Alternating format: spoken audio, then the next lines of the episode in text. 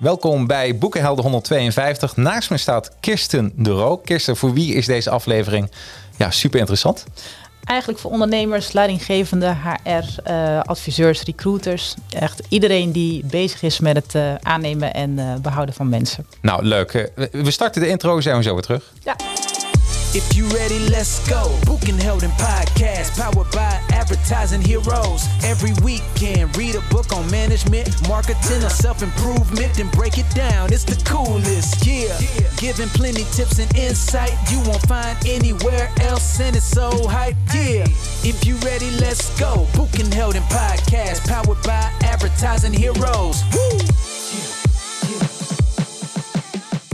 Personeelstekort begint bij jezelf. Uh, ik heb hem dit weekend gelezen. Um, ja, het is een, uh, een boek wat natuurlijk, ja, het zegt daar al, personeelstekort. Hoe ga je daarmee om? En ik ben eigenlijk wel achtergekomen, ja, A, hoe je er om, kan, mee om kan gaan, maar ook welke praktische tips erin zitten. En dat ga ik uh, ja, bespreken. Dat is ook het format van Boekenhelden. Iedere zondag lees ik een boek en de vrijdag daarop bespreek ik het met de auteur of met een superfan van het boek. En deze keer, ja, bij mij in de studio, je hebt het al een beetje gezien, dit is uh, Kirsten. Nou, woe, groot applaus. Net echt. Ja, ja, ja leuk, leuk dat je erbij bent. Tribunes vol zien we hier. Dus uh, nee, helemaal leuk. Uh, Kirsten, uh, voor wie heb je dit boek eigenlijk geschreven? Um, nou, eigenlijk iedereen die bezig is met het werven en, en behouden van, van medewerkers. de personeelstekort is een gigantisch groot probleem ondernemers, leidinggevende, HR-adviseurs, recruiters die daar een hele belangrijke rol in hebben. Um, ik heb voor hun het boek geschreven om hen eigenlijk gewoon handvatten te kunnen geven dat het wat makkelijker gaat worden in deze moeilijke tijd. Ja, nou, en dat, volgens mij is jou dat uh, helemaal gelukt. Ik zag hem nog in de top 3 uh, staan van managementboek.nl. Dus ook een compliment aan jezelf. En natuurlijk een fantastische uitgeverij, Haystack, kan ik altijd zeggen. Als ik daarvan boeken binnenkrijg, ben ik altijd wat blijer. Want ik denk van dat is altijd wel kwaliteit. Dus ook wel even, uh, even goed. Um, maar ik ben natuurlijk ook benieuwd, wie staat voor mij? Wie is Kirsten? Je kent waarschijnlijk wel de elevator pitch. Dus uh, ja. ja. een minuutje wat over jezelf. Hoeft geen hele minuut te zijn hoor. Maar dat mensen even weten van uh, wie is Kirsten Roy, oftewel de elevator pitch. Uh, Kirsten de Roo, 40 jaar. Uh, ik, uh, ik heb een werving- en selectiebureau, Pulse Recruitment, waarbij we mensen of MKB-ondernemers helpen met het vinden van de juiste mensen op de juiste plek. en daarnaast geef ik al jarenlang training aan ondernemers en leidinggevenden over hoe ze zelf verder kunnen groeien met de juiste mensen in hun bedrijf. En uh, eigenlijk door alle voorbeelden die ik in de afgelopen jaren ben tegengekomen over wat goed ging, maar ook wat niet goed ging. En hoeveel ik zie wat voor problemen het is bij uh, veel ondernemers, ben ik uiteindelijk uh, tot, tot ehm, het besluit genomen om dus het boek te gaan schrijven. Ja, ja. en een goed besluit ook. Ja. In ieder geval te zeggen, dat is een van de beste marketingmiddelen wat je kan doen als je echt kennis in huis hebt, en ik heb je boek gelezen, dat heb jij, dan is het heel fijn eh, om zo'n toegankelijk boek te schrijven die je hebt gedaan. Dus ook even complimenten daarvoor. Um, want, uh, weet je, uh, advertising hebben wij, ik heb uh, één medewerker in dienst. daarbij een flexibele schil aan, aan personeelsleden. ik ben zo'n zo'n ZZP'ers met heel veel creatieven eigenlijk om zich heen. Dat als ik een klus heb, dan vliegen ze gewoon in als helden en dan doen we dat. Maar ik kreeg afgelopen week, dat is wel grappig, kreeg ik de vraag van iemand van... Goh, Jacques, ik heb personeel nodig. En eerlijk gezegd, ik krijg die vraag bijna nooit. Ik was met je boek bezig. Kijk. Maar dat is ook hoe magie dan ontstaat. Dus ik heb hem meteen uh, de link van jouw boek aangeraden. En uh, Jacques, maar is het wat? Ja, eerlijk. Het is echt wat. En want dat zeggen ze dan. Ja, je ja, ja, precies. Nee, dus dat kan ik echt zeggen. Uh, voor mensen die kijken en luisteren, wat voor boek is het? Nou, 223 pagina's, zes hoofdstukken. Ik vind het wel even leuk om met, met iedereen even de hoofdstukken door te nemen. Niet de subhoofdstukken, maar wat kun je verwachten? Hoofdstuk 1, hoe kijk je naar medewerkers? Hoofdstuk 2, van doel naar mensen. Hoofdstuk 3, neem mensen aan, geen cv's. Hoofdstuk 4, selecteren kun je leren. Hoofdstuk 5, van selectie naar onboarding en ontwikkeling. En hoofdstuk 6, reflecteer en blijf vooruitkijken vanuit goed leiderschap. Um, waar, waardoor is het personeelstekort anno nu eigenlijk ontstaan? Wat zijn nu de grootste factoren? Nou, weet je, het is iets wat nu heel erg zichtbaar is. Maar in feite is, is al jaren het aan de gang dat die markt steeds krapper werd. Mm. Het mismatch tussen vraag en aanbod, de vergrijzing. Uh, en zeker na corona merk je opeens dat, uh, uh, dat het personeelstekort heel erg sterk is. Maar het is al een tendens wat al jaren aan de gang is. Ja. Alleen nu begint het heel erg, of niet begint, het doet nu heel erg pijn. Dus, ehm, en vaak ook door het korte termijn denken, waardoor het nu ook extra gemerkt wordt. Ehm, vandaag vacatures, dus, of vandaag is het druk, dus we gaan vacatures openstellen. Morgen is het niet meer druk, eh, of er dreigt een Ja. recessie. Dus we gaan er geen aandacht meer aan besteden. En dat maakt, zeg maar, door ja, de korte termijn denken en dat het al jaren op de loer ligt en al sprake van is, de vergrijzing, et cetera, dat het nu heel erg gemerkt wordt en die pijn groot is. Ja. Ja. Ja. dus eigenlijk is een, een toevallig, we, we hebben nu een aantal voorbeelden. Corona, we hebben de, de crisis in Oekraïne. Dat raakt ook ons allemaal, de energieprijzen. Eh, maar eigenlijk is dat van alle tijden dus. Ja, Ja. ja absoluut. Duiken we even in eh, het eerste hoofdstuk. Hoofdstuk 1. Hoe kijk je naar medewerkers? Ehm, en eh, wat mij opviel in het eerste hoofdstuk. Je, hebt enorm, je begint meteen met de mindset van de, van, van de baas, van de opdrachtgever, van de werkgever. Waarom is dat zo belangrijk voor een werknemer? Die mindset van je baas of van je opdrachtgever of van je werknemer. Werkgever. De werkgever, ja. Nou, omdat het daarmee begint. Het is, hè, wat is je kijk op medewerkers? Als jij eh, medewerkers puur ziet als een middel om eh, eh, het werk goed uit te laten voeren. En je ziet het puur als een kostenpost wat je nodig hebt. Maar je ziet het niet meer als dat. ehm, ja, dan, weet je, dan, dan ben je al gauw geneigd om alleen daar maar aandacht aan te besteden. Ja. Op het moment als je op dat moment het voelt. Ehm, terwijl daardoor is juist ook heel erg die pijn ontstaan. En als je eh, mensen veel meer ziet als mensen die je nodig hebt om eh, zo eh, succesvol te kunnen worden en te blijven met je bedrijf. En dat je daar dus ook altijd in moet blijven investeren. Dat is een hele andere mindset. Ja, klopt. Eh, Ja. En daar begint het dus al mee. Dus Ja. hoe kijk je naar mensen en ja, in, wat voor, hoe zie je ze in het plaatje binnen je bedrijf? Je, je maakt ook even de opmerking in je boek kosten of investering. Ja. Eh, ehm, en ik denk dat het, als mensen diep in hun hart kijken, denken ze toch, ja, dit is toch, het zijn toch allemaal kosten. Tuurlijk, het zijn, het zijn ook kosten. Ja. Alleen het verschil tussen maak je kosten eh, en, en, en eh, zie je niet wat je ervoor terugkrijgt hè, vanuit, de, vanuit de waarde die je uiteindelijk toevoegt. Dat zich terug gaat betalen. Of zijn het puur kosten ehm, die je moet maken, maar voor de rest, ja, weet je, verwacht je er verder niet zoveel van. Nee. Dus ehm, de- en het gaat heel erg over die, ook die, ja, die investering die je doet, zodat je ziet van hé, hey, op de lange termijn krijg ik daar heel veel voor terug. Ja. En maakt het verschil of ik succesvol ben met mijn bedrijf, met, met mijn bedrijf of juist niet. Ja, ja. En daar zit het hem ook in. Hey, hoe, hoe, hoe verschuif je als werkgever die focus van kosten naar een investering? En, en kun je als werknemer ook je, je werkgever daarbij helpen?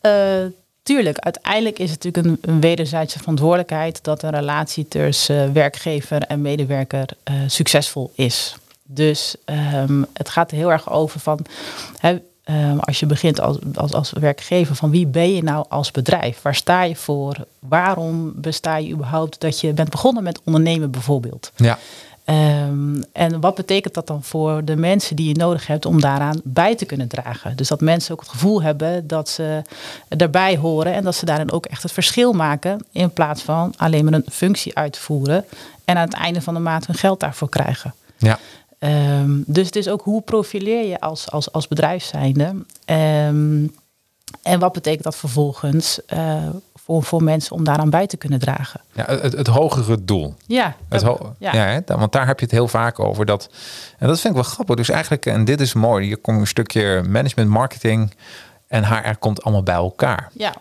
Dus eigenlijk, eh, en dat vond ik wel een eye-opener hoor. Ik dacht van, nou, daar zijn die mensen helemaal niet mee bezig, maar juist wel. Nou, met name ook wel die jongere generatie die een bepaalde impact willen maken. Ze willen niet voor een werkgever werken, maar samen met een werkgever. En Ja. die hiërarchische verhoudingen worden steeds minder. Eh, dat betekent overigens niet dat het vrijheid blijheid is. Weet je, je Nee. hebt bepaalde zakelijke doelstellingen, kaders die je met elkaar moet gaan behalen. Alleen de manier waarop je dat met elkaar doet, daar is beweging in. En ook de generatie eh, die vindt er andere dingen belangrijk in dan de oudere generaties. Ja. En daar moet je rekening mee houden als werkgever zijnde. In jouw boek staat ook, en dat vond ik wel lachen, want ik heb een aantal, eh, voordat ik ondernemer werd in 2012, heb ik een aantal banen gehad. Eh, en eh, zowel van eh, de weekendbanen als van de eh, goed betaalde banen ben ik altijd in het diepe gegooid. Eigenlijk iedereen. Bij iedereen was Ja. dat. En dan was het ja, zwemmen of verzuipen. Ja. En, en, en ik ben een persoon daar, ik ga er goed onder. Maar ik zag naast mij ook nieuwe collega's die ingewerkt werden. En die stopten gewoon na een paar maanden. Want die hielden dat om allerlei diverse redenen niet vol. Toen ik aan het proces zat, zat dacht ik, nou, stel je niet zo aan, gewoon doen. Ja. Hè? Want dat, Ja. En dat is ook de cultuur, komt ook in je boek terug, wat, Ja. je, wat je met elkaar hebt. eh, nu denk er weer over na. Denk van ja, inderdaad, ik kan me voorstellen dat je mensen ehm, in het diepe gooien ook niet altijd werkt. Wat- Wat zijn nou de voor- en nadelen van gewoon iemand in het diepe gooien? Ehm, wat zijn de voordelen? Nou ja, de voordelen, eh, dat ligt helemaal aan de persoon. Want op het moment dat een persoon eh, het helemaal niet prettig vindt om in het diepe gegooid te worden, dan is er geen enkel voordeel eigenlijk. Eh, Want dan is het al heel gauw dat diegene het gevoel krijgt dat hij aan het zwemmen is. Ja. Ehm, en zeker in deze tijd denken van, nou weet je, ik eh, voel me hier niet thuis. Eh, ik voel me onzeker ook worden door het zwemmen. Dus ik ga weer verder kijken. Ehm, de nadelen zijn veel groter. Ehm, daarom zeg ik ook altijd op het moment dat je naar het mensen aanneemt, er wordt vaak van alles uit de kast getrokken. Hele mooie wervingscampagnes om, om mensen binnen te halen. Ja, En dan eh, zijn ze gestart. Eindelijk is die vacature ingevuld. Eh, De werkdruk is eindelijk wat verlicht. Ehm, en dan worden mensen gewoon aan een lot overgelaten. Want eh, er is, wordt geen tijd genomen voor fatsoenlijk inwerken. Omdat het al zo druk is. En dat is een grote fout die wordt gemaakt. Want hoewel ik me heel goed kan voorstellen dat, eh, dat je eindelijk heb je die vacature ingevuld en die collega gaat beginnen. ja, Ja, je zal ook tijd en aandacht moeten besteden aan eh, het goed landen van die persoon. Ja. Hè? Dat iemand zich thuis gaat voelen binnen de functie, binnen de werkomgeving, binnen de cultuur, samenwerking met collega's. Ehm, dus je moet vanuit leiderschap ook wel weten wat heeft iemand nodig om eh, goed ingewerkt te worden. ja. Je schrijft eigenlijk ook in je boek, het, het, eh, als je dat niet doet, dat kan ook heel veel kosten met zich meebrengen. Hè? Als mensen, weet je ze zo uit je hoofd? Ja, er zijn verschillende onderzoeken, verschillende Ja. cijfers. Eh, tussen de 40 en de 100.000 eh, kan het kosten. De ander, ander onderzoek zegt tot anderhalf jaar salaris. Zo. En dat zijn dan niet zozeer de kosten alleen maar van werving- en selectiekosten of salariskosten. Maar ook vooral indirecte kosten. Dus ehm, productiviteit die om- omlaag gaat als mensen niet goed ingewerkt zijn. Of dat eh, als een collega niet goed functioneert door een gebrek aan een goed inwerken, dat dan weer de werkdruk omhoog eh, gaat bij collega's. Ja, Waardoor de ziekteverzuim omhoog kan gaan. Eh, klanten die ontevreden raken, eventueel zelfs het verlies van klanten. Dus dat zijn allemaal kosten die je niet direct merkt op het moment dat, ehm, dat een, een medewerker snel weggaat of niet goed functioneert, maar wel wat het gevolg daarvan is. ja, ja, vond ik super interessant. Want ik kan me ook voorstellen, degene die toch daar heel erg mee bezig is, dan denkt van, ja, weet je, eh, het kost me wel geld. Dus ook al zou je, eh, heb, Ja. je, heb je niet die soft skills, dat je denkt van, ik moet goed zijn voor mijn medewerkers. Ja, het, je verliest ook heel veel geld mee. Ja, zeker. Het, het kost gewoon heel veel frustratie ook. Ja. Mensen die, ondernemers die, die ik spreek of leidinggevenden, ehm, de grootste pijn voelen ze eigenlijk gewoon in de frustratie. eh, Ja. En energie die het kost. Ja, En mensen zijn, en dat is ook een beetje van nature, dat is niet alleen met betrekking tot, tot, tot het omgaan met medewerkers, het aannemen van mensen, maar heel erg gericht op die quick fixes. ja, Het moet vandaag opgelost zijn. Precies. eh, of vandaag een probleem, morgen opgelost zijn. En we kijken niet verder dan de dag van vandaag. nee, Dat is in feite gewoon symptoombestrijding. ja, Ehm, dus je zult inderdaad die tijd en aandacht eh, erin moeten investeren om uiteindelijk op lange termijn ehm, gewoon het goed team om je heen te hebben, waarbij je dus dan ook succesvol kunt zijn voor je klanten. Ja. In plaats van het zoveel geld kost en eh, frustratie. Ja, ik vind, eh, nou, dit zal zelfs Dagobert Duck zou, eh, zou overstag gaan. Want, want die heeft ook zoiets van, ja, je, dan kost het mij nog geld als ik, als ik die mensen niet inwerk. Dus dan, ja, gewoon inwerken die. Dat Ja. is belangrijk. Ehm, ja, van, waar, wat ik mezelf zat af te vragen, vanaf hoeveel personeelsleden moet je eigenlijk gaan nadenken over HR en recruitment? Ehm, ja, want dat, dat is, eh, je ziet vooral bij die MKB-bedrijven dat dat eh, iets is wat zo lang mogelijk wordt uitgesteld. Ja. Eh, vaak is HR een rol in die zin puur admi- administratief, dus uh, loonadministratie, et cetera. Eh, terwijl uiteindelijk als je eh, echt verder wilt gaan groeien, dan zul je dus ook moeten kijken naar eh, wat betekent dat voor de mensen die je nodig hebt. Voor nieuwe mensen, maar ook vooral ook je huidige mensen. Hè, waarin, eh, wat is er nodig om ze daarin ook verder te kunnen ontwikkelen, om mee te kunnen groeien, et cetera. Dus afhankelijk van de doelstellingen die je hebt, ja, vanaf, vanaf 40, ehm, om en nabij vanaf 40 medewerkers, zou ik wel zeggen van, en je hebt een bepaalde groeidoelstelling. Ja, Eh, en je merkt bij jezelf dat je het zelf heel lastig vindt om daarmee bezig te zijn. Je bent veel meer gericht op het ondernemen eh, en met je klanten. En je hebt niet zoveel met mensen, om het zo maar te zeggen. Ja, dan, ehm, dan zou je in feite kunnen zeggen: ga al met 15 mensen aan de slag met de HR. En dat betekent niet dat je iemand fulltime moet aannemen. Nee, je kan ook een interimmer inhuren die er Ja. daarin met je meedenkt. Maar zorg wel dat je op tijd die kennis in huis haalt. Om ook dus eh, op dat gebied verder te kunnen groeien. Want vaak merk ik dat het dan een struggle wordt voor ondernemers. Ja. Ze blijven heel lang aanrommelen.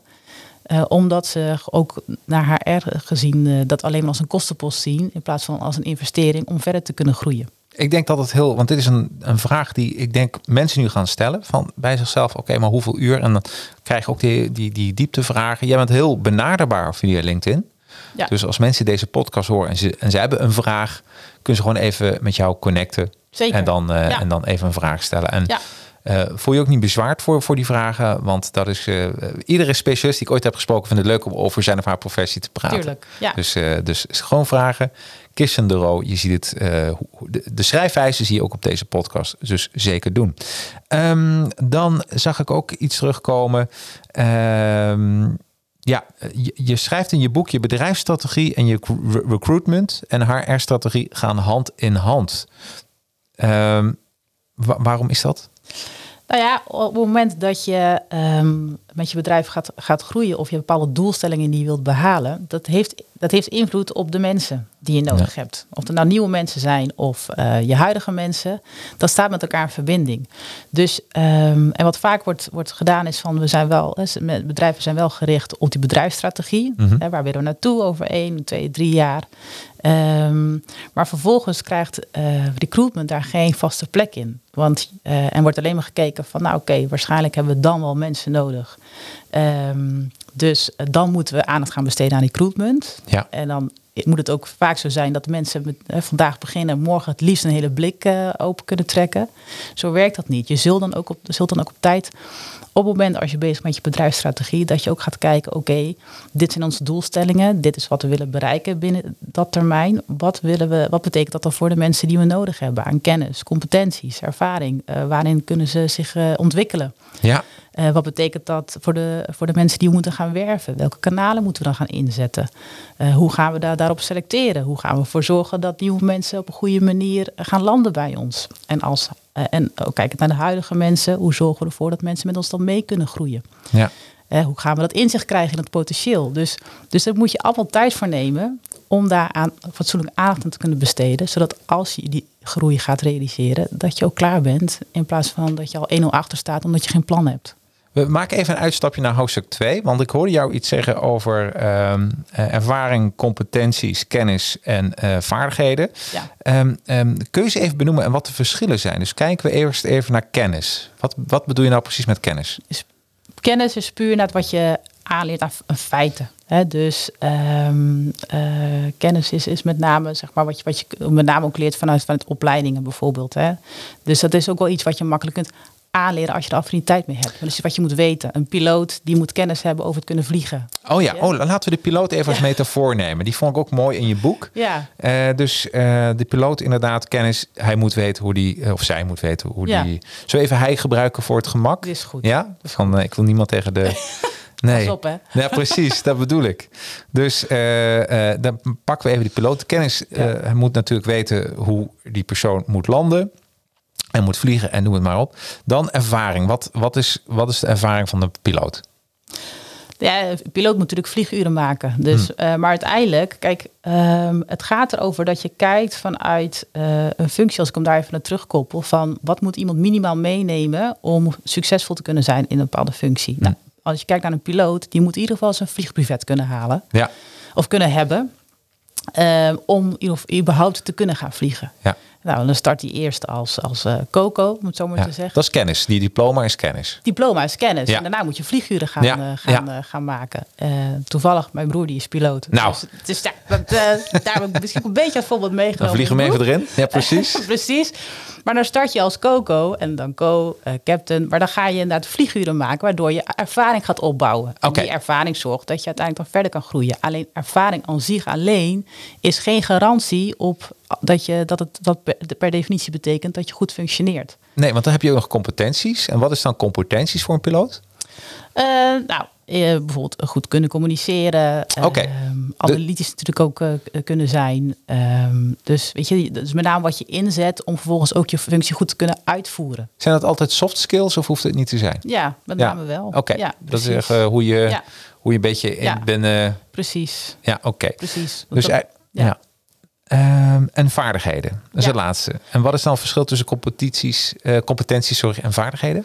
Nou ja, weet je, als je ehm, vaardigheden heb je dan verschil tussen inderdaad hard skills en soft skills. Dus bijvoorbeeld hè, die, die hard skills, dan bijvoorbeeld IT, eh, met IT-programma's kunnen werken bijvoorbeeld, eh, of ERP-systemen. Ja, En soft skills is meer van oké, hoe kun je inderdaad eh, Engels spreken? Eh, weet je dat je goede presentatie geeft. Eh, dus weet je, ook dingen die je aan kunt leren. En hard skills, hard skills kun je ook aanleren, maar dan moet je wel die affiniteit mee hebben. Je Ja. hebt wel leervermogen om dat ook te kunnen aanleren. En maar hoe moet ik nou als, eh laat zeggen, ik ben op zoek naar een personeelslid. Ik heb, een, eh, ik heb eh 15 personen en ik huur iemand daarvoor in die mij daar een beetje bij meehelpt. Vanaf 50 personen zeg je, kun je echt iemand een fulltime job geven, HR of niet? Ja, afhankelijk inderdaad van de doelstelling van je bedrijf. Ja, Ja. oké. En wil je verder groeien of niet? Precies, want dat is, daar begin je. Het is eigenlijk geen eh, brandjes blussen, Nee. maar puur vanuit een strategie je personeel gaan aannemen. Ja. Ehm, maar ik kan me nou voorstellen dat je dan denkt van oké, maar hoe, ehm, hoe ziet het eruit? Moet ik, moet ik dan een soort schema maken met al die, moet ik het gaan afvinken? Van hebben ze die competenties, hebben ze die vaardigheden, hebben ze dat? Hoe, hoe doe je dat dan? In feite moet je kijken naar je totale capaciteit, wat je nodig hebt Ja. ehm, aan kennis, vaardigheden, competenties om eh, dus je doelstellingen te kunnen, te kunnen bereiken. Ja, Ehm, en eh, dan ga je kijken uiteindelijk van oké, wat betekent dat voor de mensen dan die we nodig hebben? En ga je bepaalde profielen maken. Ehm, dus ehm, alleen het bepalen van die competenties en kennis, Ja. dat is wel belangrijk om daar heel zo objectief mogelijk naar te kijken. Want vaak is het ook wel zo dat bijvoorbeeld een, een profiel wordt opgesteld waarvan men vindt dat het nodig is, maar in de praktijk daadwerkelijk niet zo hoeft te zijn. nee. We zijn vaak geneigd om voor zekerheid te gaan. Dus we zoeken het bekende schaap met de vijf poten. Ja, ook komen we dadelijk even op Ja. terug. Dat is wel leuk. Dus mensen die ehm specifieke opleiding, eh, zoveel ervaring. Tussen drie en vijf jaar, niet eronder en ook niet erboven. Ehm, eh, mag, weet je, de bepaalde leeftijdscategorie, wat niet mag, dat is discriminatie, maar dat gebeurt echt nog wel Ja, steeds. ja, Ehm, dus dat je heel specifiek gaat kijken van ehm, eh, specifieke opleiding, specifieke ervaring, eh, specifieke ervaring in een bepaalde branche ook nog. Ja. Hè? Of, ehm, en dan wordt, het natuurlijk, dan wordt het wel heel erg eh, schaars wat je nog kunt, kunt zoeken aan mensen. ja.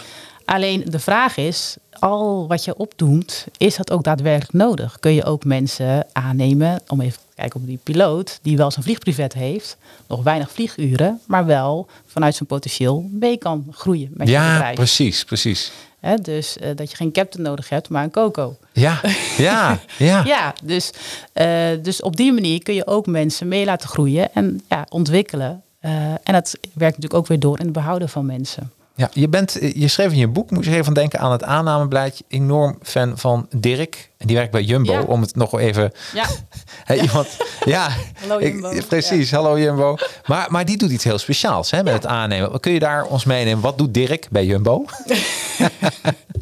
Dirk die, eh, is filiaalmanager, Ja. eh, Jumbo Rotterdam. En hij is eh, acht jaar geleden begonnen met het oordeelvrij aannemen van mensen. Hmm. Want hij raakte zich heel erg bewust van het feit dat hij vooroordelen heeft, zoals iedereen. Dat is natuurlijk menselijk, iedereen heeft vooroordelen. Alleen hij was zich er ook van bewust dat het heel veel invloed heeft op de manier waarop hij mensen selecteerde. Ja. hij toetst het verhaal van de sollicitant altijd aan zijn eigen waarden en normen. Op zich logisch, maar ja, niet altijd terecht natuurlijk ten aanzien van, van, de, van de mensen die je dan kiest.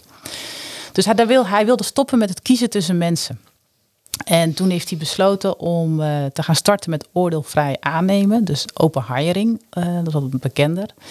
En dat betekent dat eh, alle mensen die bij Dirk willen komen werken in de supermarkt, die komen op een lijst te staan. En op het moment dat hij een vacature heeft, dan degene die bovenaan de lijst staat, die krijgt een welkomstgesprek.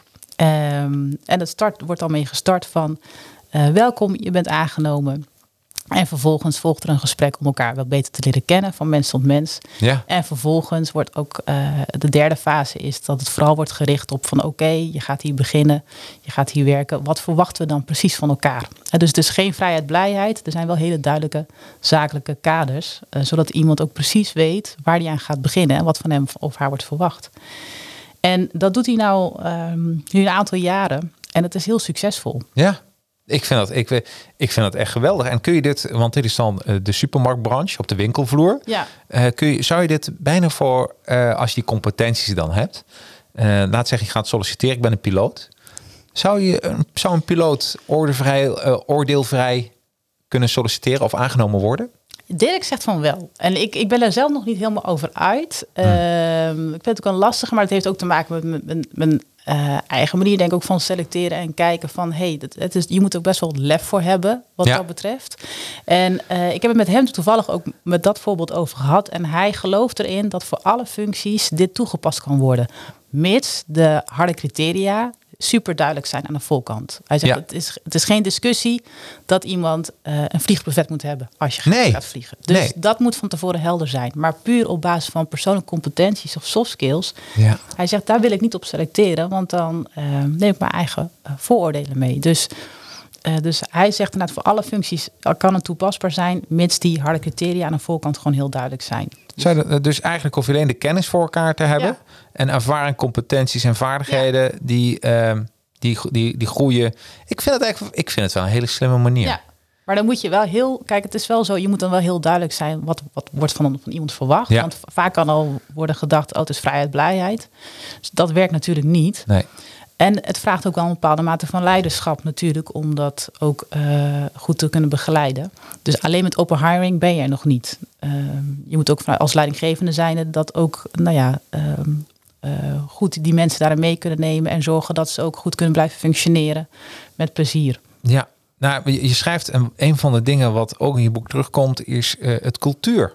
Ja. Het cultuur binnen een bedrijf. In marketing hebben we gezegd, cul- culture eats strategy for breakfast.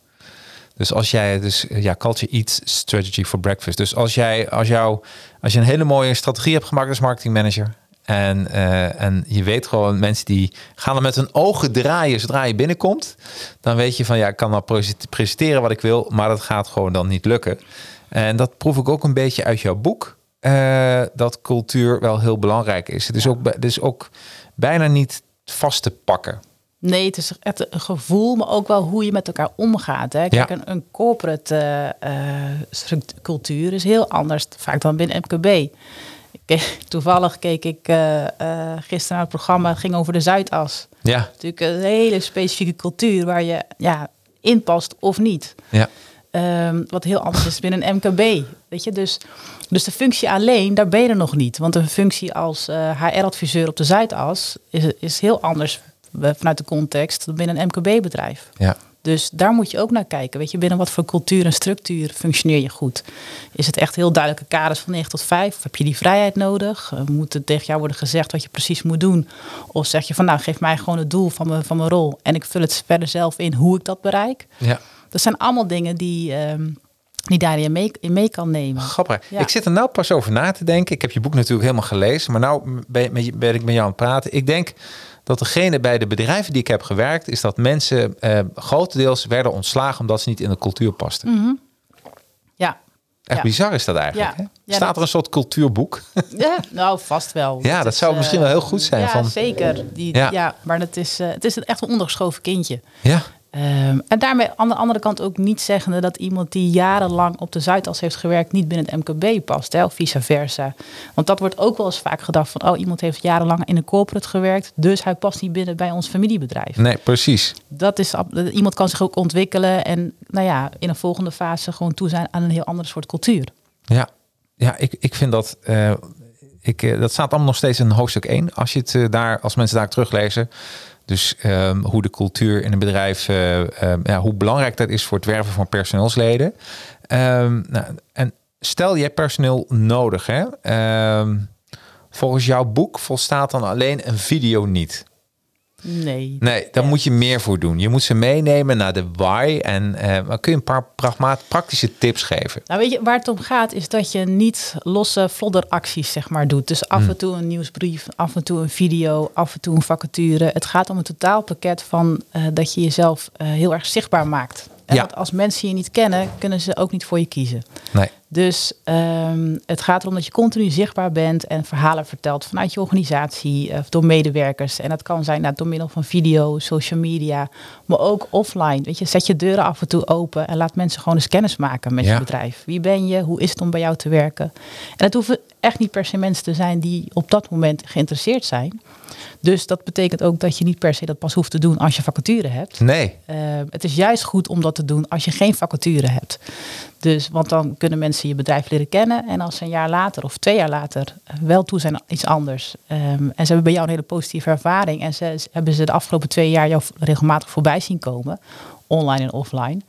Dan zijn ze ook veel eerder geneigd om aan jou te denken. En te denken, hé, hey, daar ga ik eens praten. Nou, dat vind ik zo mooi van je boek. Want uh, ik kreeg die vraag dus van iemand. Ik heb uh, personeelsleden nodig. En nou, dan ben je toch meteen van, oké, okay, welke tips zijn er? In je boek, als mensen hem hebben gekocht op pagina 52 en 3, 51, 52 en 53... zet je eigenlijk allemaal tips wat mensen kunnen doen... om dat proces wat makkelijker te maken. Um, um, en uh, wat, welke ik een hele grappig vond is... laat mensen die interesse hebben... ik quote even jezelf uit je boek... laat mensen die interesse hebben om bij jou te komen werken... eerst informeel kennis maken en een kop koffie drinken...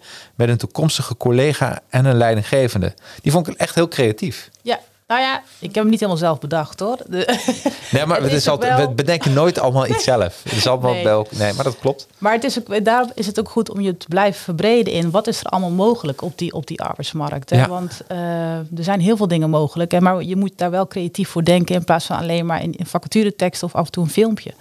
Um, en ik ben eerder in gesprek geraakt met bijvoorbeeld met Aaltje Vincent. En die, is heel, die heeft ook, ook een boek geschreven, Solliciteren naar werkgeluk.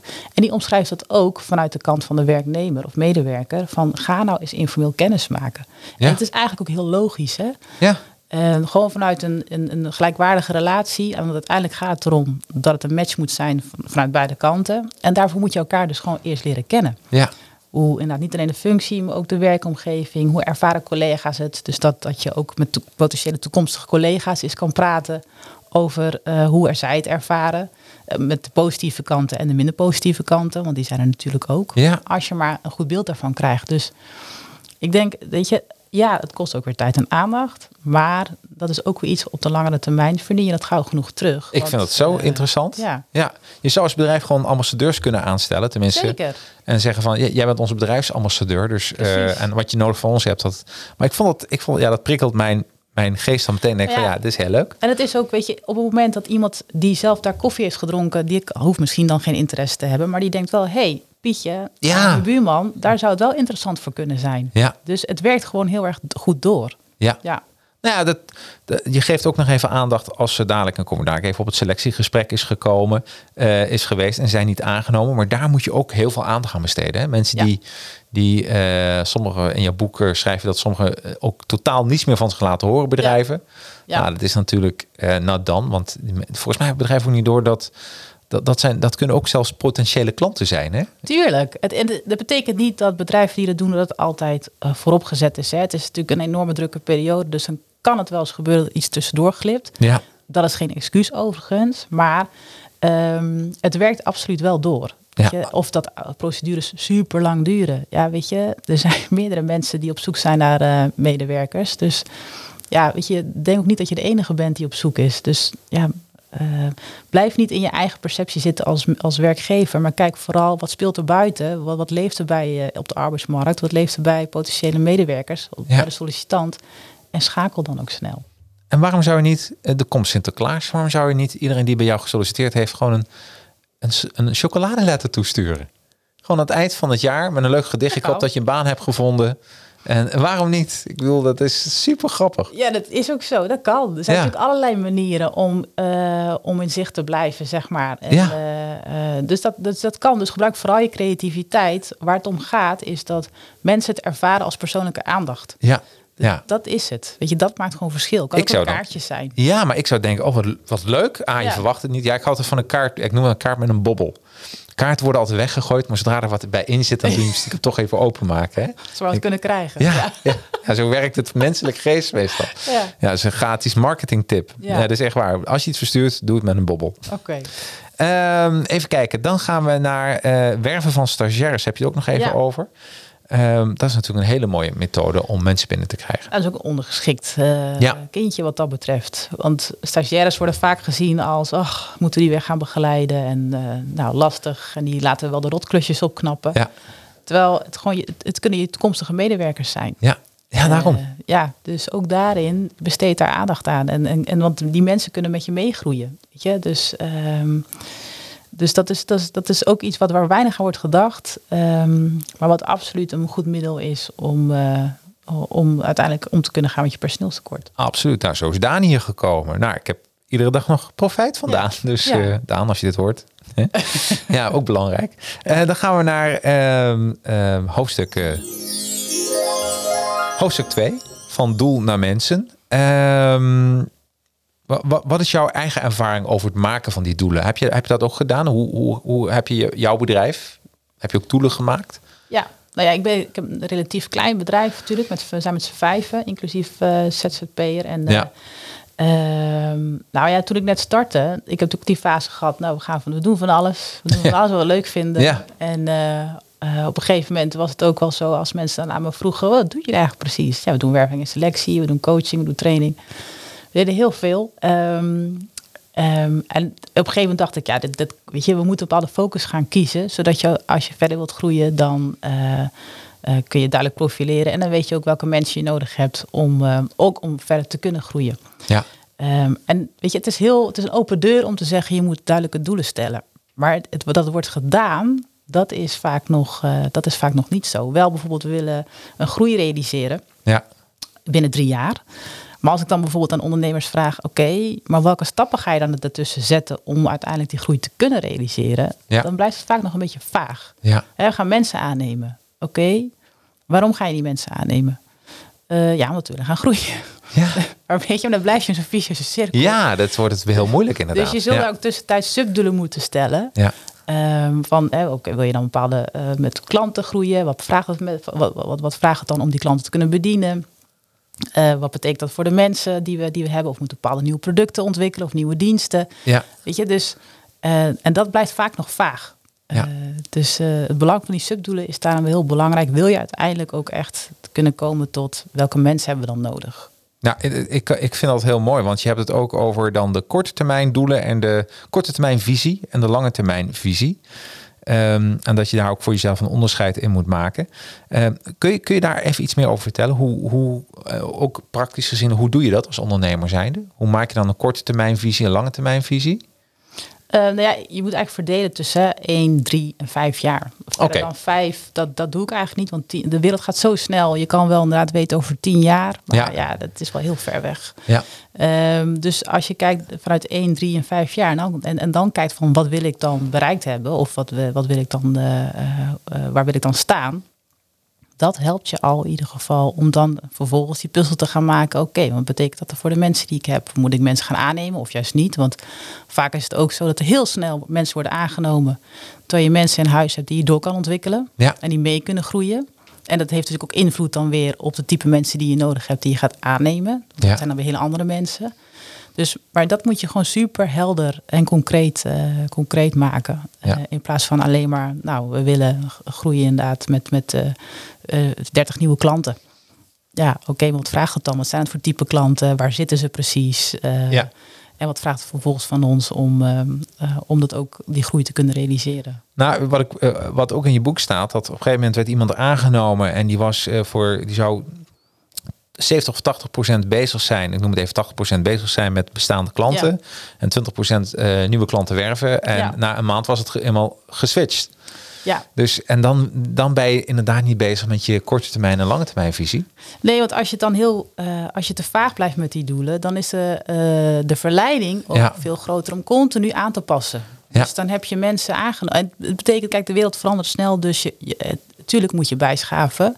Alleen op het moment als je het continu doet, dan wordt het dus ad hoc beleid. Ja, En dan ben je helemaal niet met je strategie bezig. Nou, zo ben ik ooit eh, copywriter geweest bij een reclamebureau. En ik eh, gewoon om reclame te maken. Maar op een gegeven moment werd mij gevraagd of ik nieuwe klanten wilde werven. Dat hoorde helemaal niet in mijn functieprofiel. Ehm, en dan moet je, en dat is echt eh, de, een jager en een herder, dat zijn twee. Ja. Eh, ik, een herder kan best wel een jager worden, maar dat is echt een andere Ja. mindset. Dat is, Ja. dan moet je echt, eh, dat, letterlijk, ik drink nu met jou thee, omdat, ja, dat is een leuk gesprek, maar ik, als ik hier zit te herden, te herdenen, is dat een werkwoord? Een herder te zijn? dan, dan drink thee, maar ben ik op zoek naar klanten, drink koffie. Het is echt een, bijna alsof het een andere persoonlijkheid Ja. is. Dat hebben mensen gewoon helemaal niet door, maar dat is gewoon een andere mindset. Ja, maar dat is ook zo. Dus je moet, Ja. ja, en dat, dat is, als je dan iemand aanneemt waarvan je zegt, ja, je moet eh, eh, nou, de, de acquisitie hebben op orde, de nieuwe sales, dus we gaan voor relatiebeheerder. Ja. Eh, en vervolgens zeg je na een paar maanden, oh nee, ehm, ga toch maar inderdaad eh 80% of 70% acquisitie doen. Ja. Ja, dat is een heel ander type persoon. Ja. Dus, dus dat is, en, en, en daarom inderdaad is het van tevoren zo belangrijk dat je weet wat je precies nodig hebt en waarom. Absoluut, ja. Ja. En daar in jouw boek stond een woord, daar werd ik helemaal door getriggerd. Nou, een woord, een begrip. Eh, de schaap met vijf poten. En eh, ja, daar ben ik weer afgeleid. Denk van waar komt het nou vandaan? Ik, ik neem de luisteraar en kijk even mee. Ik heb het opgezocht. Het stond op eh, eh, goede vraag. Was een, het is een onderdeel van startpagina. Wat, waar komt het nou vandaan? De scha- schaap met vijf poten. In Zuid-Afrika is het het Damara-schaap. Normale schapen slaan hun vet op in heel hun lichaam. Maar de Damara-schaap doet het in zijn staart. Ehm, en het vervolgt. Deze schapen kunnen overleven onder extreem hete temperaturen met heel weinig, eh, weinig water. Het vet is een reserve aan voedsel tijdens de hete en droge zomermaanden. Damara-schapen kunnen lange afstanden aan en hebben een sterke kudde-instinct. Ze blijven samen en verdedigen hun jongen tegen roofdieren. Soms zou je zeggen dat deze schapen vijf poten hebben, maar dat is eigenlijk hun vetstaart. Omdat het schaap met vijf poten zichzelf zo goed kan redden, is dit de associatie die eh, in de uitdrukking meegemaakt. Eh, ik dacht, dit, is, dit lees ik even voor. Dan heb jij even tijd om even, eh, even wat te drinken. Dus zo hebben we dat allemaal weer opgelost. Maar dat vond ik zo grappig, want mensen zijn heel vaak, ondernemers en werkgevers, zijn heel vaak op zoek naar een schaap met vijf poten. En eh, ja, ze worden toch een beetje gefrustreerd dat, dat ze geen alleskunner en ook kopieën van hunzelf. Ja. Waarom, waarom is het ook niet goed om een, A, om een schaap met vijf poten? Die bestaan er gewoon niet. Nee, hè? die bestaan niet. En dat weet je zeker in deze arbeidsmarkt, zonder dat je daar dan per se heel veel concessies moet doen aan de kwaliteit. Vaak heb je het ook helemaal niet nodig. Nee. Weet je? Dus, eh, ehm, en ze zijn ook niet te vinden. Weet je wie schapen met vijf poten zijn? Ik ben, ik ben, er- ze- ze bestaan wel en ook weer niet. En het komt ook een beetje in je boek terug. Als jij een ja-knikker bent, dus je hebt iemand die werkt samen met een directeur en die zegt van ja, dat is goed. Ik weet zeker dat de directeur zegt ja, dat Ja, is een schaap met ja, vijf precies. poten. Die kan alles. Waarom? Die vindt mij geweldig. Ja, ja, ja maar dat is, dat is ook zo. En het is ook maar net wat, wat, eh, wat je eigen kijk is hè, op een schaap met de vijf poten. Als je iemand hebt die helemaal jouw visie deelt en alles doet wat jij zegt en nooit tegengas geeft, dan denk je nou top, ik heb hem gevonden. Ja, Maar dat is niet per se degene die je nodig hebt. Hè? Nee. Dus eh, eh, ehm, ik ben ook wel eens aan een ondernemer tegengekomen die eh, graag verder wilde groeien. En die wilde een sales manager, die was, eh, die, die was verantwoordelijk voor, voor nieuwe sales en relatiebeheer. En die was weggegaan. En ze zochten een, een nieuwe persoon. En die moest precies zo zijn als diegene die weg was gegaan. Ja, Want precies. het werkte wel lekker. ja, Ze waren niet heel erg gegroeid, ze struggelden daarmee. Ja. Maar diegene deelde wel de visie van die ondernemer. ja. Nou, eindelijk eh, ben ik met hen daar ook over in gesprek gegaan. En zover kunnen krijgen dat ze er op een andere manier naar gingen kijken. Van hé, hey, maar wacht even, hoe komt het nou dat we niet verder zijn gaan groeien? En misschien is het wel tijd om ook op een andere manier naar dingen te kijken. Ja. En hebben we iemand nodig die daar ons daarin triggert, spiegelt. ja. Nou ja, maar daarvoor moet je wel, en dat is ook denk ik belangrijk als je hem vertaalt naar weer bedrijfsstrategie, recruitment, HR-strategie, dat ook de HR of recruiter, die ondernemer of leidinggevende, veel meer spiegelt. Maar wat heb je nou precies nodig? En is dat ook wel zo? Of heb je eigenlijk heel iets anders nodig? Ja. En waarom vind je dat eigenlijk belangrijk? Of hè, is het meer uit veiligheid kiezen? Want het, het is wel fijn natuurlijk als je iemand hebt die het heel erg met je eens is of doet wat je zegt. Of heb je nou echt iemand nodig die wat tegengas geeft en op een andere manier naar de, naar de dingen kijkt en Ja. denkt. Dus ja, dat is. eh, Nou, het, ja. voor, eh, ik, daar sta ik dus ook over na te denken. Dat eh, heel vaak dat gaan ondernemers gaan daarmee. Die zeggen, ja, nee, ik inderdaad, ik moet geen kopie van mezelf hebben. Ik moet iemand die complementair is. En vervolgens gaat het fout. En ik denk, ik weet niet of je daarmee eens bent, maar dat je ook geen kopie van je cultuur zoekt. Wat, Want- be- wat bedoel je? Nou, als iemand eh, niet in de cultuur past, dan eh, komt er geen disruptie. En vanuit disruptie, disruptie komt heel vaak groei. Ja, En als iemand gewoon lekker mee eh, eh, met de violen gaat, hè, en dan, dan eh, in een koor wordt niemand gehoord. En dus Ja. val je ook niet meer op. En ik denk juist dat, dat eh, iemand die complementair is eh, eh, ja, en disrup- disruptief gedrag toont in een organisatie, die valt sowieso al meteen buiten de boot, omdat het niet binnen de cultuur past. En daar wordt hij juist op afgerekend. Ja, maar dat is ook afhankelijk, hè? Want wat is, hoe wil je je cultuur vormgeven? Want ik denk juist dat het van belang is dat je juist je cultuur vormgeeft, dat er ruimte is voor verschillende denkwijzes, visies en dat het Ja. goed is om eh, het ook niet met elkaar eens te kunnen zijn, zonder dat het consequenties heeft. Precies. Ehm, dus het is maar net, kijk, cultuur betekent niet we moeten allemaal hetzelfde zijn. Eh, cultuur kun je ook vormgeven in de zin van we zijn een organisatie waarin er ruimte is voor verschillende denkwijzes en visies en we gaan erover met elkaar in gesprek. Ja. Eh, vanuit respect, zonder dat het meteen. En dat kan ook cultuur zijn. Dat kan zeker cultuur Ja, zijn. dus misschien is het ook goed om met de mensen wat cultuuronderzoek doen. Dat klinkt Ja. misschien bestaat dat er? Bestaat er een cultuuronderzoek of? Ik dacht genoeg. Ja, genoeg, Zeker, ja. Maar het is vaak ook wel wat betekent daadwerkelijk in, die, in die praktijk. Want Ja. niks is zo moeilijk om cultuur te veranderen. Oeh, ja, Eh, dus daarom is het al, als je gaat groeien, eh, hoe eerder je daar aandacht aan besteedt, hoe beter natuurlijk. Want hoe Ja. groter je team wordt, hoe moeilijker het wordt. ja, absoluut. Dus eh, je moet er wel heel duidelijk van, ja, wie willen we zijn als bedrijf? En wat Ja. betekent dat, hoe we dan met elkaar omgaan? ja, ik, dat- ik, ik denk even aan de overname van, eh, van Elon Musk op Twitter. nou, die gaan echt een cultuur, die krijgen Ja. nu een cultuurshock. Ja, die gaat wel snel. Ja, die- Dat is op een hele bijzondere manier. Hele bijzondere manier. hè? En ontslag met een meme erbij. Ja. Dus dat, is, dat is ook een manier. Ja, Maar, eh, maar misschien is dat wel die disruptie die ze even nodig hebben. ja, Je weet het niet, hè? ja. Nee, maar dat kan. Hè. Dat kan wel op het moment als je heel ehm, lang bestaat. Je hebt een gro- groot bedrijf en er heerst een bepaalde cultuur. Dat zoiets ook nodig is om het wakker te schudden. Ja. Maar dan nog, weet je, dat, dat daarmee alleen eh, red je het ook niet. Dus dan moet het natuurlijk veel meer eh, dan ook gebeuren. Ook vanuit leiderschap. Absoluut. Ik kom nog even een mooie. Eh, oh ja, die hadden we behandeld, de quote kosten. Ja, wat zijn de. eh, als we even kijken naar. ehm, ehm, naar het volgende hoofdstuk. Want dan hebben we even ged- gedoken in hoofdstuk 2. En dan pak ik eens even het volgende hoofdstuk. Het is. eh, neem mensen aan. Geen cv's. Mooi hè, dat harpje, vind je? heel mooi. Ik word weer helemaal. Ja, Efteling gevoel. Ik ben dol op de Efteling. Ehm, nou, wat zijn de, de, de voor- en nadelen als je eh, focust op het cv? Ehm, ja, de, voor, de voordelen. De voordelen ehm, weet ik eigenlijk niet zo goed. Nee, hè? Eh, nee, de, de, dat dus er zitten bijna alleen maar nadelen aan. Nou, weet je wat het is? Het is als je inderdaad volledig focust op het cv, Mhm. dan heb je automatisch al meer geen oog meer voor de mens achter het cv. Want je Ja. beoordeelt iemand volledig op wat iemand heeft gedaan. En op de opleiding die iemand heeft gevolgd. eh, De, de, de banen die iemand heeft gehad. Of iemand een gat in zijn cv heeft of niet. En dan ga je meteen al een beeld vormen. Ehm, eh, positief kan het zo zijn. Ten onrechte, ten- onrechte of negatief. Ja. Ik heb ook al zelf de, de, de, de fout gemaakt dat ik eh, volledig op een cv was gericht. En was voor een commercieel managerrol. Die man die had eh, eh, ervaring als salesmanager, leidinggevende ervaring. Ehm, ja, en doordat ik op het cv, eh, of op het cv eigenlijk al dacht, nou, die is wel geschikt, was Ja. ik in het selectiegesprek veel minder kritisch. Ja, Want dan heb je al, doe je al vaak al, eh, je vraagt niet door, want eh, het zal wel goed zijn, het cv is ook goed. ja, precies. En dat was dus niet zo. Uiteindelijk bleek dus ehm, eh, dat toen diegene als A was genomen, ehm, en dat is al behoorlijk een jaar of tien geleden, Ja, maar na een paar maanden bleek al heel snel, ja, diegene voelde zich niet thuis vanwege de cultuur. ja hebben we hem, hè? Hebben we hem weer. Ja, Dus dat was geen goede match. En eh, andersom ook, ook hoor, dat ik fout heb gemaakt in de zin van iemand had een groot gat in zijn cv. En ik al gauw dacht, nou, dat kan niet veel goed voorspellen. Dus mijn nieuwsgierigheid was vrij beperkt. Ehm, terwijl eh, het kan heel goed zijn dat een hele goede kandidaat is geweest. Die om wat voor reden ook gewoon even niet in staat was om te werken. Of dat die mantelzorg, of misschien zelfs ziek. Of had gewoon even, eh, even een, een sabbatical, kan ook. Ja.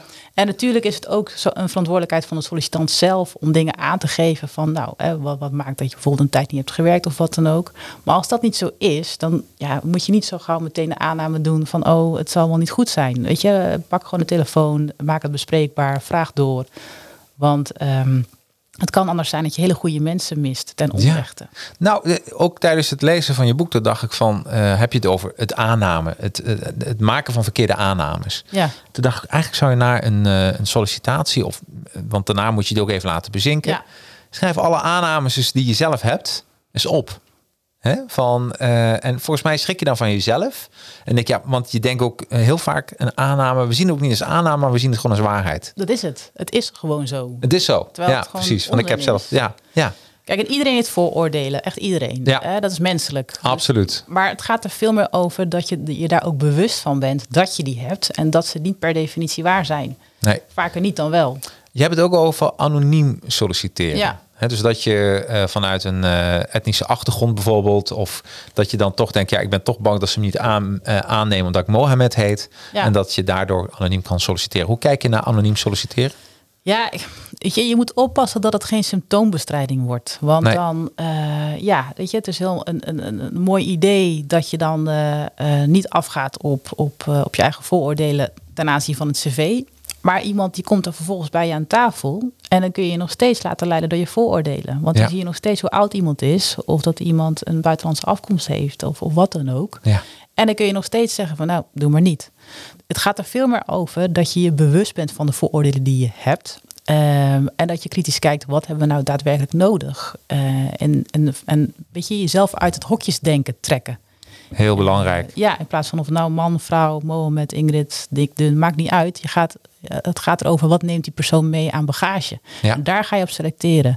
Eh, en anoniem solliciteren kan een middel zijn. Maar op het moment als je echt bewust bent van je eigen vooroordelen en je selecteert op, selecteert op wat je nodig hebt, zonder hokjes te denken, dan heb je dat anoniem solliciteren ook niet nodig. Nee.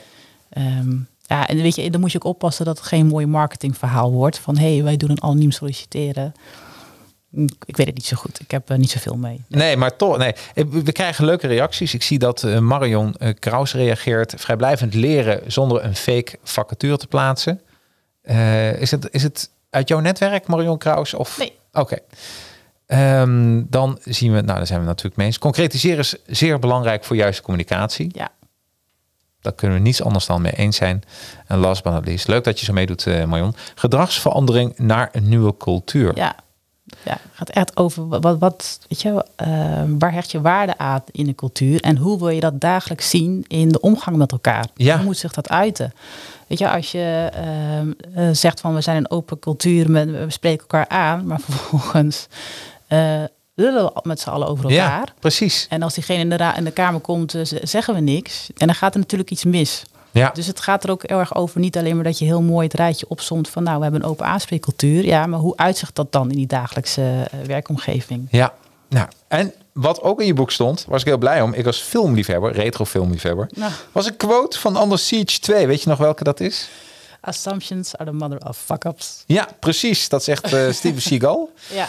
En eh, kun je dat, waarom, waarom heb je deze quote in het boek gezet? eh, gezet? Nou ja, omdat het wel aanspreekt natuurlijk. En dat is, dat is waar het over gaat. Eh, Je, Als je klakloos afgaat op je eigen vooroordelen en je aannames, vaak heb je het mis. Ja, Dus check het. Weet je, dus, en, dan, en dan maak je het fouten, zoals wat ik heb gedaan met die, met die commercial manager. En tegelijkertijd ook met die persoon die ik niet heb uitgenodigd vanwege het gat in het cv. Omdat ik dacht, nou, dat zal niks zijn. Ehm, dus weet je, trigger bij, je moet je vanuit jezelf wel die nieuwsgierigheid blijven triggeren. In plaats van eh, ehm, vragen te stellen om je aannames te willen bevestigen. Hè, want dat is ook nog een verschil. ja, Vraag je oprecht door of vraag je om je eigen aannames te willen bevestigen? ja. Dat is ook een leuke inderdaad. Ja. En ehm, dan ga ik even naar pagina 145. En ondertussen zijn we dan eh, aangekomen bij eh, hoofdstuk 4. Eh, selecteren kun je leren. Ehm, want eh, waar, waar ik daar zo leuk aan vond, is ehm, pagina 145. En dan hebben we het over de doelgroepen ehm, en de, de generaties. Dan heb je de babyboomers, generatie X, pragmatische generatie, millennials, eh, generatie Z. Wat ik zelf een hele leuke vond, is dat eh, natuurlijk kijk je altijd even naar jezelf. Hè? Net als een horoscoop. Waar, waar zit ik in? Ja, ja, ja. Ja, waar, waar zit jij in? Millennials. Nog, Millennials, nog ja net, precies. Nog, net, Ja, precies. Oh jee, ik ben een fossiel. Ik zit bij de pragmatische generatie. Ehm, werkbalans, eh, werk-privébalans is belangrijk. Ze wil ook, dit ben ik dus wel, maar ook weer niet. Ik, weet je wat ik ben, denk ik? Ik ben generatie Z. Dat is toch wel heel erg, hè? Ehm, ja, qua denkwijze Ja, dan. ja, hè? precies. Eh, maar we gaan even terug naar tussen 1970 en 1985. Werk-privébalans is belangrijk. Ze willen duidelijk zien wat een werkgever te bieden heeft qua flexibel werken en een secundaire arbeidsvoorwaarden. Ze delen graag hun expertise en zijn gericht op snel resultaat. Ja, dat is natuurlijk een eh, wat, wat jij ziet op basis van eh, mensen die gaan solliciteren. Maar wie is generatie Z? Vind ik ook wel leuk. Maar het komt ook wat negatief soms een beetje over. 1996 tot 2015. De generatie die altijd, eeuwig, eh, altijd en eeuwig verbonden is. Misschien komt het ook wel door mijn werk. Ik ben natuurlijk met veel Ja, met ja, social precies. media, ben, ben altijd online. Ja. Geld en status vindt deze generatie belangrijk. Eh, ja, ja, nou ja, jij hebt, ik zie geld als energie voor een bedrijf. Ja, Dus ja, precies. Zo, zo, zo zie ik het. Als Ja. ik het. Want anders kunnen we hier de lampen niet laten branden. Ja. Dat is ook, wel- dat is ook Ja, wel belangrijk voor een podcast. En dit. Ze zijn altijd eh, online. De techniek staat voorop. Eh, eh, eh, efficiency en snelheid zijn belangrijk. Deze generatie heeft een regel een korte concentratieboog en doet veel dingen tegelijk. Ehm, daar heb ik wel een beetje in gemanaged. Ze zijn kritisch en lijken zelfverzekerd. Ze hebben de neiging zichzelf nog wat te overschatten en gaan zelfs richting narcisme. Oeh. Daarmee kan deze generatie snel uitgekeken zijn wanneer het even, werk even niet meer uitdagend is. Dat maakt het voor werkgevers extra lastig om deze generatie aandacht te binden. Ja. Ik, ik, wat ik zei, ik, ik ben letterlijk een combinatie tussen dan de pragmatische generatie. Ik, ik ben pragmatische generatie Z ben ik. Oké, ja, nou dat kan. Dat kan. Ja. Even kijken, en jij bent een millennial, dat is ook even leuk. Millennial. Eh, in 1985 tot 1996. Persoonlijke ontwikkeling staat voorop. Ze werken graag met hun werkgever in plaats van voor hun werkgever. Het online werken neemt eh, toe en werken op, eh, werken op een specifieke locatie is minder belangrijk of wordt zelfs als benauwend ervaren. Herken jij jezelf erin? Ja, Ja, hè? ja. Ja. Maar daar, dat is ook een van Cool. de redenen waarom ik ook wel ben begonnen met ondernemen. Ja. Ik wil het graag zelf bepalen. Ja, ja, precies. Ja, misschien hebben we met z'n allen wel iets van, behalve ik heb niets met de babyboomers, dat niet. En generatie X eigenlijk ook niet. Nee, ik ben, ik ben echt vanaf 70 tot eh 2015 daar wat invloeden van. Ik denk dat het voor mij wel weer, eh, is. Maar ik vind het wel leuk, want daarmee, eh, je geeft bijvoorbeeld heel goed aan dat als je een baby, nou of een generatie X eh, iemand aanneemt tussen 1955 en 1970, dan kun je kijken, oh ja, zekerheid en inkomen worden belangrijk gevonden, vrij traditioneel. eh, en ze hebben persoonlijk contact via de mail. Dus hiermee weet je al een beetje hoe je, die, hoe je hun aan je kan binden en wat voor Ja. personen het zijn.